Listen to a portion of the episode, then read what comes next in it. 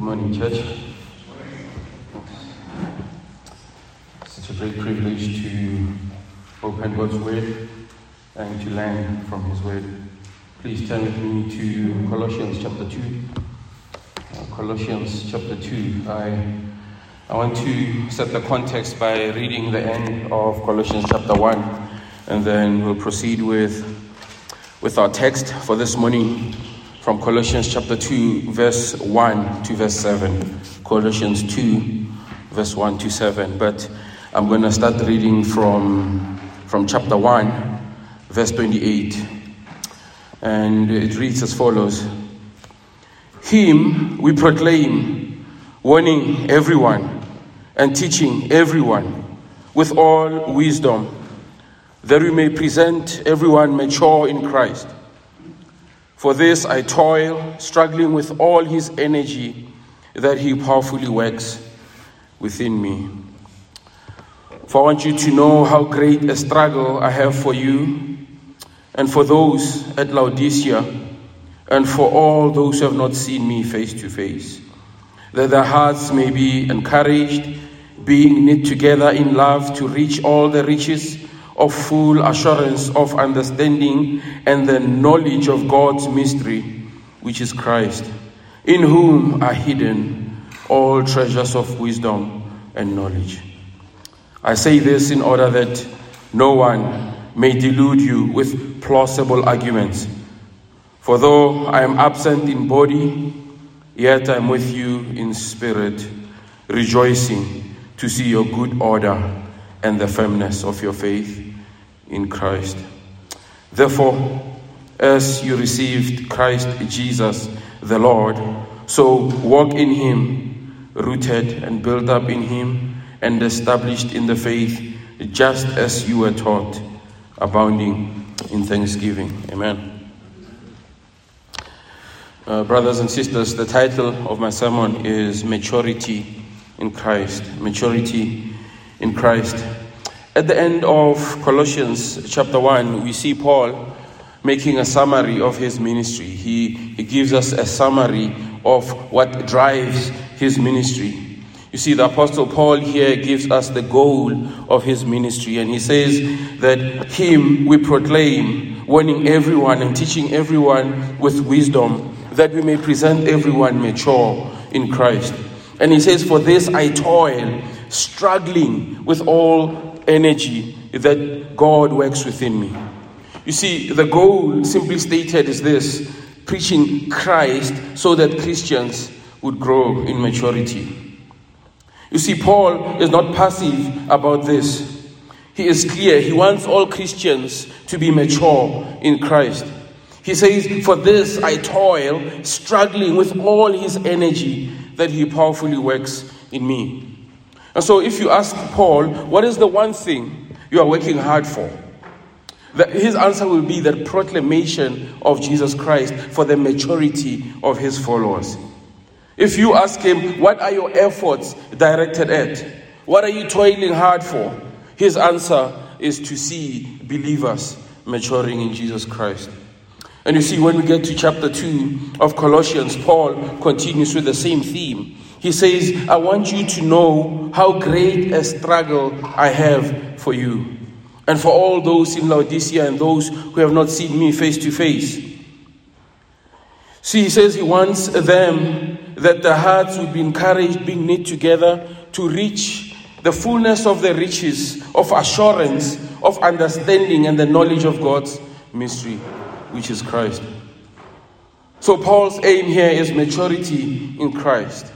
And this is our theme this morning. So, brethren, I want you to see that throughout the Bible, it's God's desire to see believers grow in maturity. Second Peter chapter 3, 18, it says, Grow in the grace and knowledge of our Lord and Savior Jesus Christ. Philippians 1 9, I pray that your love may abound still more and more in real knowledge and discernment and in First Thessalonians, Paul talks about these believers in the church and he praises God for them. He gives thanks to God for them because they became imitators of the apostles and of the Lord Jesus Christ. They received the word with much affliction but with joy of the Holy Spirit. And they became examples to all. See, why is Paul stressing this point? Why must we be mature? Brothers and sisters, we need to be mature because there are false teachers out there. We need to grow in maturity because false teaching is subtle. See, false teaching is subtle and, and dangerous. False teaching often comes masquerading as help, it comes pretending to be help. See, false teaching comes in this form. It says, We want you to have a deeper relationship with God. False teachers often use the same words that the Bible uses, but they apply different meanings to those words. You see, sometimes even false teaching can come in the form of reverence for Jesus Christ, but only as a good teacher and a great leader, but not as God as He's defined in the Bible. See, another reason to pursue, to pursue maturity is that immaturity brings disunity and conflict in the church. Immaturity brings discouragement amongst believers. And in our passage in chapter 2, verse 1 and 2, Paul highlights this truth to us. See, he says, I want you to know how great a struggle I have for you and for those in Laodicea and those who have not seen me face to face, that their hearts may be encouraged and being knit together in love. And so, Paul here is describing people who need encouragement, people who need unity. And so he goes to them and he says, I want you to grow in maturity because immaturity brings disunity and conflict in the church. It brings discouragement amongst believers. And so, how can we be mature? How can we be mature? I want us to observe three distinct marks of Christian maturity so we can know what Christian maturity looks like and make it our goal to grow in maturity. Now, three distinct marks of Christian maturity strong Christology, discernment, and good order and firmness of life. Brethren, these are the three key purpose phrases that we find in this text. You see, Paul summarizes for us here in this section three main goals that every Christian must have in order to grow in maturity. He gives us these three distinct marks of maturity strong Christology, discernment, and good order and firmness. So I'm going to spend a lot of time on the first point and then we'll look at the last two points quickly. So, strong Christology, discernment, good order, and firmness. Now, I want us to look together at our text here and see how we found these purpose phrases. So, you see, the first purpose phrase is found in verse 2b. You see, Paul says this I'm writing all of this to you in order that, or so that you would reach all the riches of full assurance of understanding and the knowledge of God's mystery, which is Jesus Christ, in whom are hidden all the treasures of wisdom and knowledge. So, in other words, I want you to grow in your knowledge of Christ. This is true maturity, growing in Christ, having a strong Christology.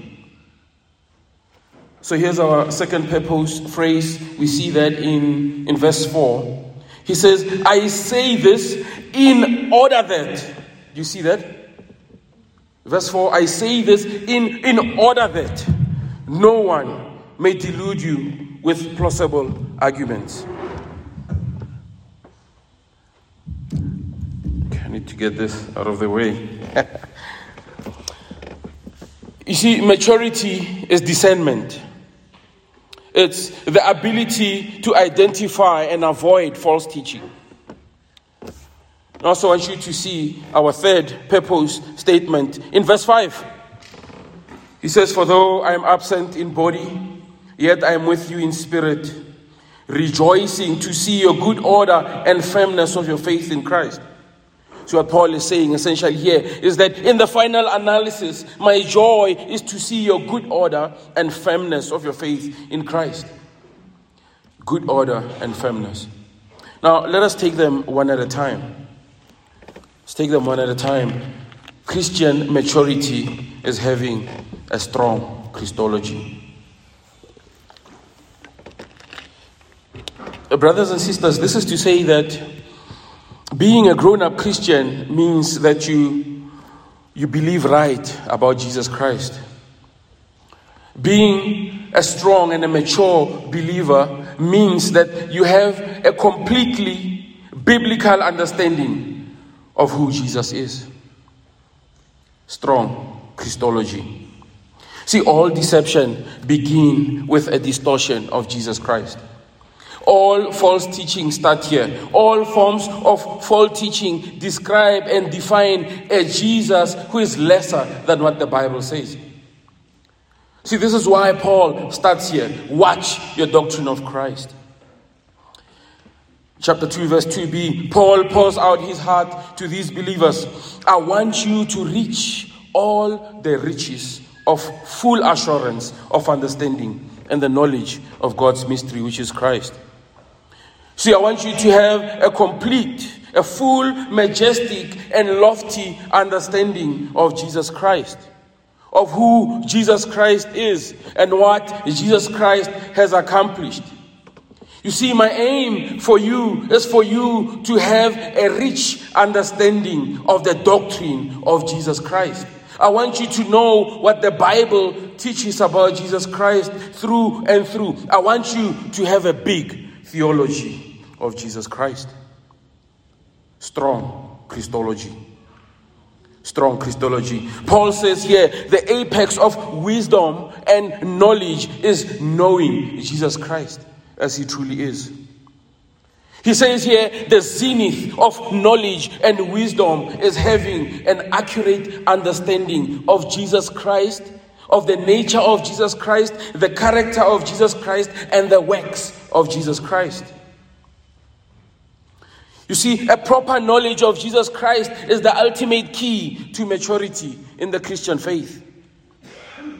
You see, when false teachers were on a rampage, urging believers to seek for something extra, for something other than Jesus Christ, Paul comes and he says, Believers, I want you to have a strong doctrine of Jesus Christ. You see, when false teachers were loose, trying to deceive believers, Paul urges believers to firm up their Christology. He says the antidote to deception is knowing Jesus Christ. You see, not a flimsy and weak understanding of Jesus Christ, but a biblical and rich understanding of Jesus Christ. Strong Christology. This is what defines mature believers. Not a nebula, general understanding of Jesus Christ, but a deep, biblical, rich understanding of who Jesus is. What does the Bible tell us about Jesus? Paul in Colossians chapter 1, verse 15 to 16, just look there. He says this. He is the image of the invisible God, the firstborn of all creation. You see, in verse 15, it tells us here that Jesus Christ is God revealed. You can also put it this way is Jesus Christ is the invisible God made manifest. See, Jesus Christ is the perfect representation and the exact likeness of God. Uh, Jesus Christ is God revealed. Jesus Christ is God Himself. Jesus Christ is very God or very God, and Jesus Christ is fully God in every way. He has been so from eternity. Listen to what Hebrews chapter 1, verse 3 says. It says, He, Jesus, is the radiance of the glory of God and the exact imprint of His nature. Now, look down, come with me to Colossians 1, verse 19. It says, For in him all the fullness of God was pleased to dwell. If you look down at chapter 2, verse 9 of Colossians, it says, For in him the whole fullness of deity dwells bodily. Strong Christology. Jesus Christ is God revealed. John 1 verse 1 it says, In the beginning was the Word, the Word was with God, and the Word was God. He was in the beginning with God. Verse 14 of John chapter 1 and the word became flesh and dwelt among us and we have seen his glory glorious of the only son from the father full of grace and truth. In John 1:18 no one has ever seen God the only God who is at the father's side. He meaning Jesus Christ has made him known. In John 12:45 Jesus says this whoever sees me sees him who sent me Jesus Christ is God revealed. And now Paul says to us, Do you want to be a mature Christian? Check your Christology. What do you believe about Jesus Christ? Who is Jesus to you? Was he just a good teacher? Just a, a respected leader? A wise man? Brothers and sisters, the modern man has created for himself a modern Jesus. Jesus who does not confront, Jesus who does not command, Jesus who is less powerful, Jesus who does not offend, Jesus who does not demand exclusive worship. But we as a church need to have a lofty view of Jesus Christ not a Jesus of our own inventions, preferences, and our own, our own making, but Jesus of the Bible. Maybe you are here and you say, He truly was a man of God.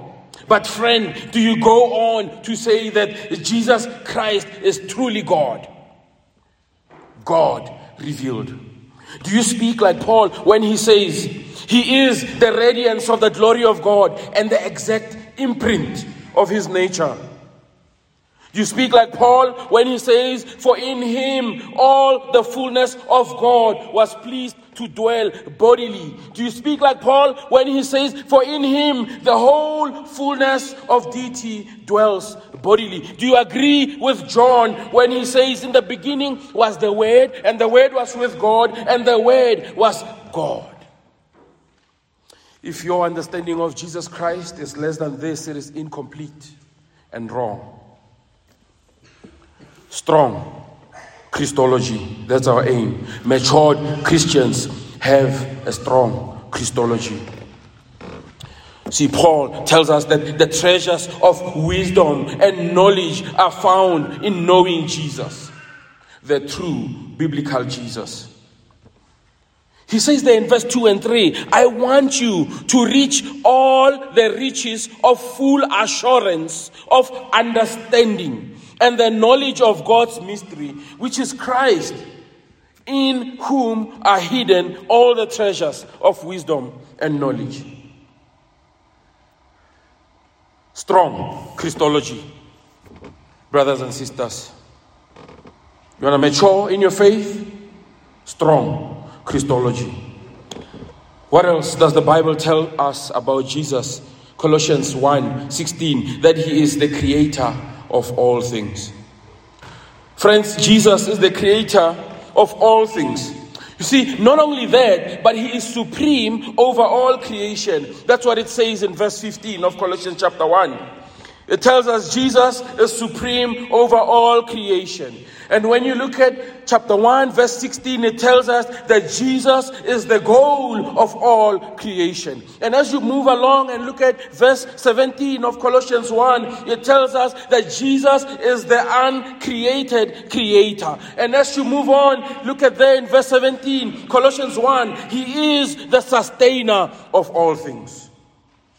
You see, brethren, Jesus is the creator of all things. He's supreme. He's the goal of all things. See, all things have been created with reference to Him. Creation is made to glorify Jesus. Men and women are made for Jesus, to honor Him, to obey Him, to love Him, and to live for Him, and to proclaim His goodness to the nations. But have we done this? Have we done this? Can anyone say that they have lived obediently all their lives for the glory of Jesus? Can anyone claim that they've lived to honor Jesus? Can anyone confidently say this morning, I have obeyed God all my life? Is there anyone who can say, I declare that in my thoughts and actions, I've always put God first? That in private and public, I have always pursued the glory of God and the glory of Jesus? Can someone say here that in word and deed, Jesus Christ has always been my focus? Is there anyone who can make such confident claims? See, this brings us to another way we need to know Jesus. We are sinners who deserve the wrath of God, and we are in desperate need for a Savior. And therefore, having a strong Christology is realizing that Jesus is the Redeemer of sinners. These are the riches that Paul talks about.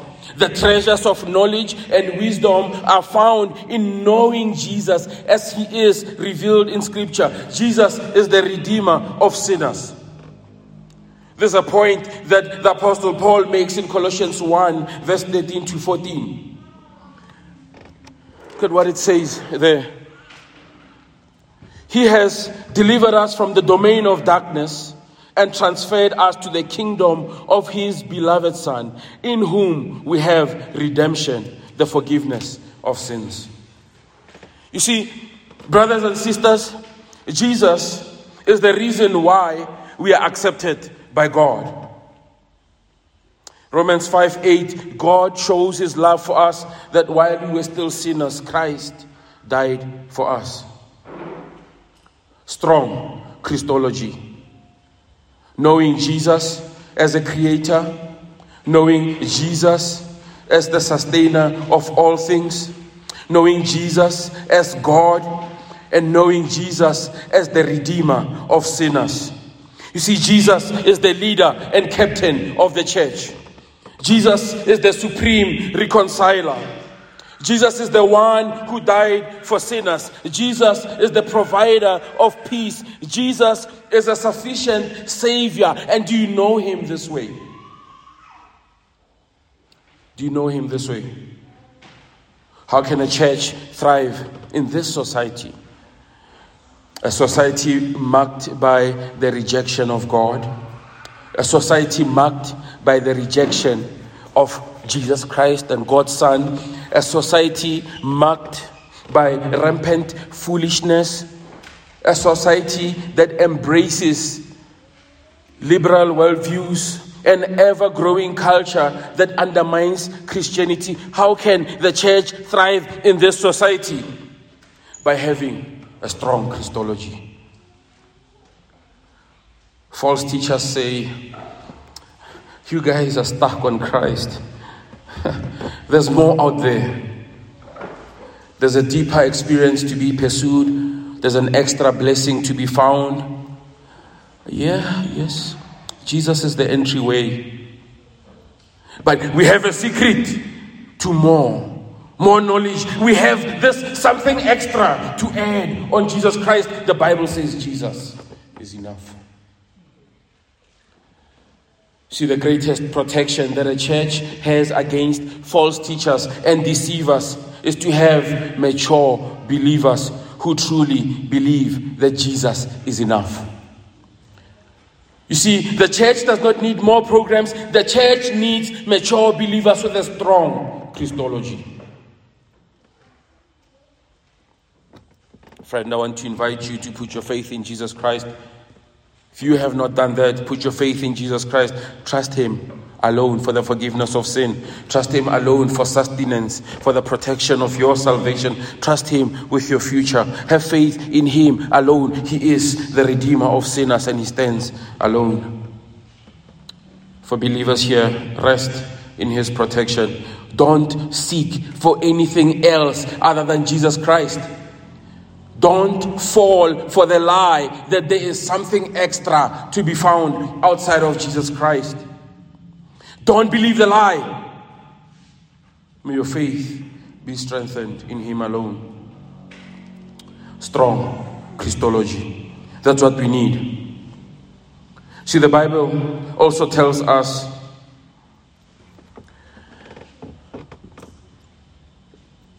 that we must believe in Jesus as the one who is in control right now as we speak. Colossians 1, verse 17b In him all things hold together. Verse 18, Colossians 1, he is the preeminent one. Hebrews chapter 1, verse 18, it tells us that he is he is the radiance of the glory of God and the exact imprint of his nature, and he upholds the universe. See, nothing in the world takes Jesus by surprise. And this must give us peace as believers. Jesus is not in panic mode, trying to make sense of the world. Jesus does not have an emergency committee to deal with the chaos in the world. See, everything is going according to his plan. And the followers of Jesus Christ have nothing to panic about. But if you have not put your faith in him, here is an urgent call for you to do that this morning. Listen to what the Bible says in Acts chapter 17, verse 31 that God has set a day when He will judge the world with justice by the man He has appointed. He has given proof of this to everyone by raising him from the dead. 2 Timothy 4, verse 1 says, I charge you in the presence of God and of Christ Jesus, who is the judge of the living and the dead and by his appearing in his kingdom. So, brothers and sisters, my challenge to you is read your Bible. Take it from Genesis and continue on with it and mark how majestic and glorious Jesus is. The church needs believers with a strong Christology. Now let's move on to our second heading. Look at Colossians 2, verse 4. I say this in order that no one may delude you with plausible arguments. Discernment. Mature believers need discernment, must grow in discernment.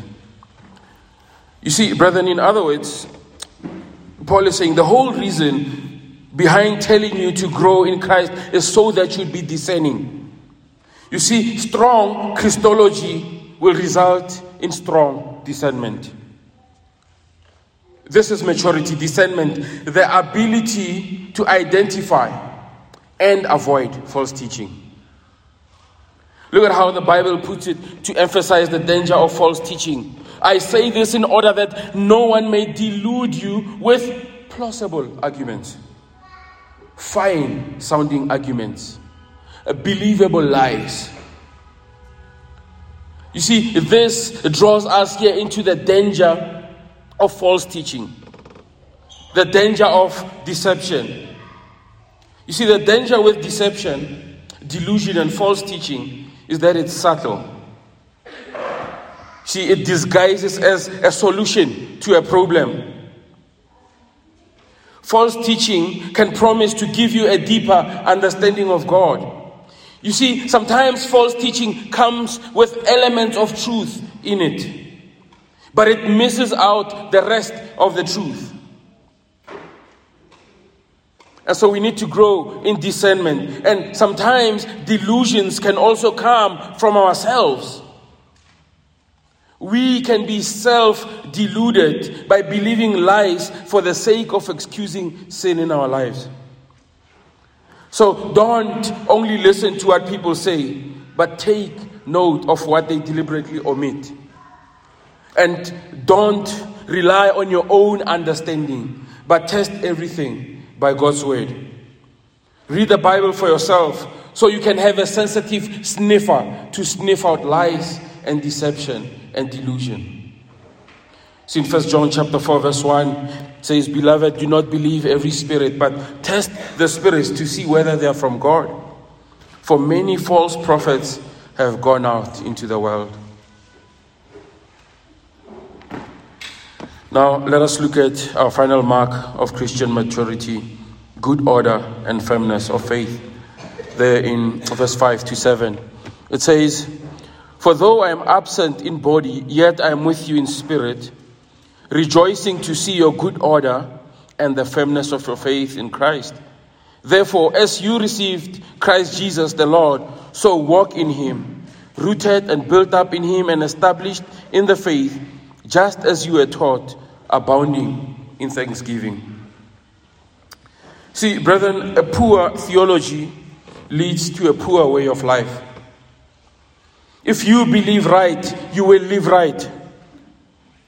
And if you believe in an insignificant Christ, this will affect how you respond to his commands. You see, this passage is telling us that as we have received Jesus Christ, we must walk in him.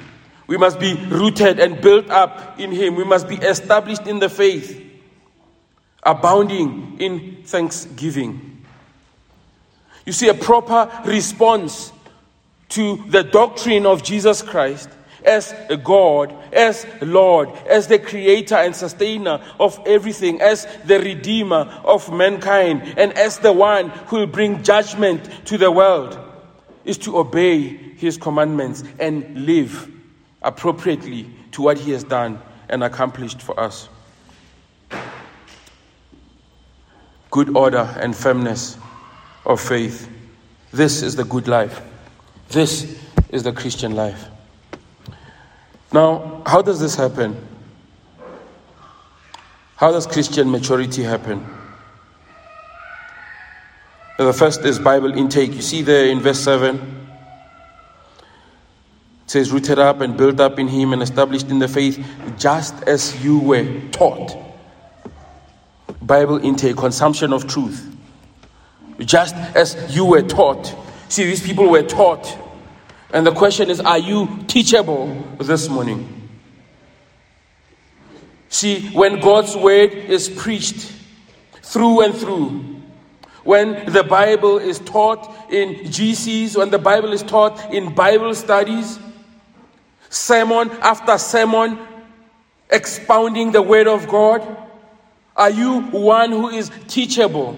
Do you come to church with a heart attitude that says, I want to hear from God's word? Are you receptive to God's word? Do you respond positively to the commands of the word of God? Do you listen with intent to learn or with intent to argue? Do you listen with intent to change or with intent to be stubborn? Or Christian maturity happens through Bible intake, consumption of truth. But what else does the Bible tell, tell us about how Christian maturity happens? Look there, Colossians chapter 2, verse 1 and 2. The NIV puts it so clear, I'm going to read it in the NIV. My goal is that they may be encouraged in heart and united in love, so that they may have the full riches of complete understanding, in order that they may know the mystery of God, namely in Christ See, here's the key thought God's design for Christians is that they would grow in community. See, Christian growth cannot happen in isolation. That's why Paul is saying, I want you to be encouraged in heart and united in love. So he's talking here that your, your growth in the Christian life is going to happen in the context of Christian community. See, God has not saved us to be in isolation, but to be in a community of believers, namely the church. So, how does Christian maturity happen? In community. There is no growth apart from community. Let me also stress there is no growth apart from commitment to the Christian community. Now, am I challenging you to take membership in this church? Well, first, I'm challenging you to place your faith in Jesus Christ, to be born again. And yes, next, I am challenging you to be a member of this church. And is this church not working for you? Well, let's talk about it. There might be a misunderstanding. Is it still not working for you? Friend, I'm encouraging you to find another Bible teaching church and join the church. Be committed to a local church for your growth and maturity. Because the Bible knows nothing of matured Christianity in isolation. Show me someone who's not committed to the local church. I'll show you someone who's immature. I'll show you someone who is spiritually stunted. Show me someone who is theologically learned but still knows, still does not show commitment to the local church. I will show you someone who is unwise and unhelpful to the advance of the gospel. Show me someone who's reformed and learned but has no part in the life of the local church. I will show you someone who's deformed. Show me someone who is isolated from the flock. I'll show you someone who is vulnerable, liable to attacks of the devil, and likely to fall prey of false teaching. Show me someone who attempts to live the Christian life apart from other Christians. I'll show you someone who is deluded and deceived. Mark this, brothers and sisters, there's no growth in isolation. There will be no growth in isolation. You don't have that promise. The Bible knows nothing of that. Theology, theology must be done in community. Christian growth love, affection, progress, and advancement in the Christian faith happens together. I read this piece, this article piece uh, this week, speaking about the dangers of spiritual isolation. It says this Oh, how times have changed. For many, solitary religion is the preferred norm of the day. Virtual church is favored over corporate gatherings. Digital platforms take precedence over actual pulpits. And Facebook friends are welcomed more than discipling relationships. This is the song of the day. You don't need no other believers, is the title. And you can live the Christian life all by yourself, is the chorus. It's the song we sing to justify why we are not a church.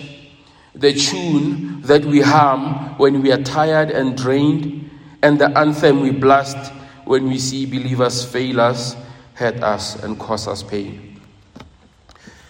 But the undistracted Christian, the mature Christian, the growing Christian embraces the shepherding heart of Jesus this Christian silences the song of isolation by striving to be a faithful follower of Jesus Christ and being part of the community of Jesus Christ. So, brothers and sisters, you want to be mature? Grow in your Christology, grow in discernment, and grow in living a godly life. Amen.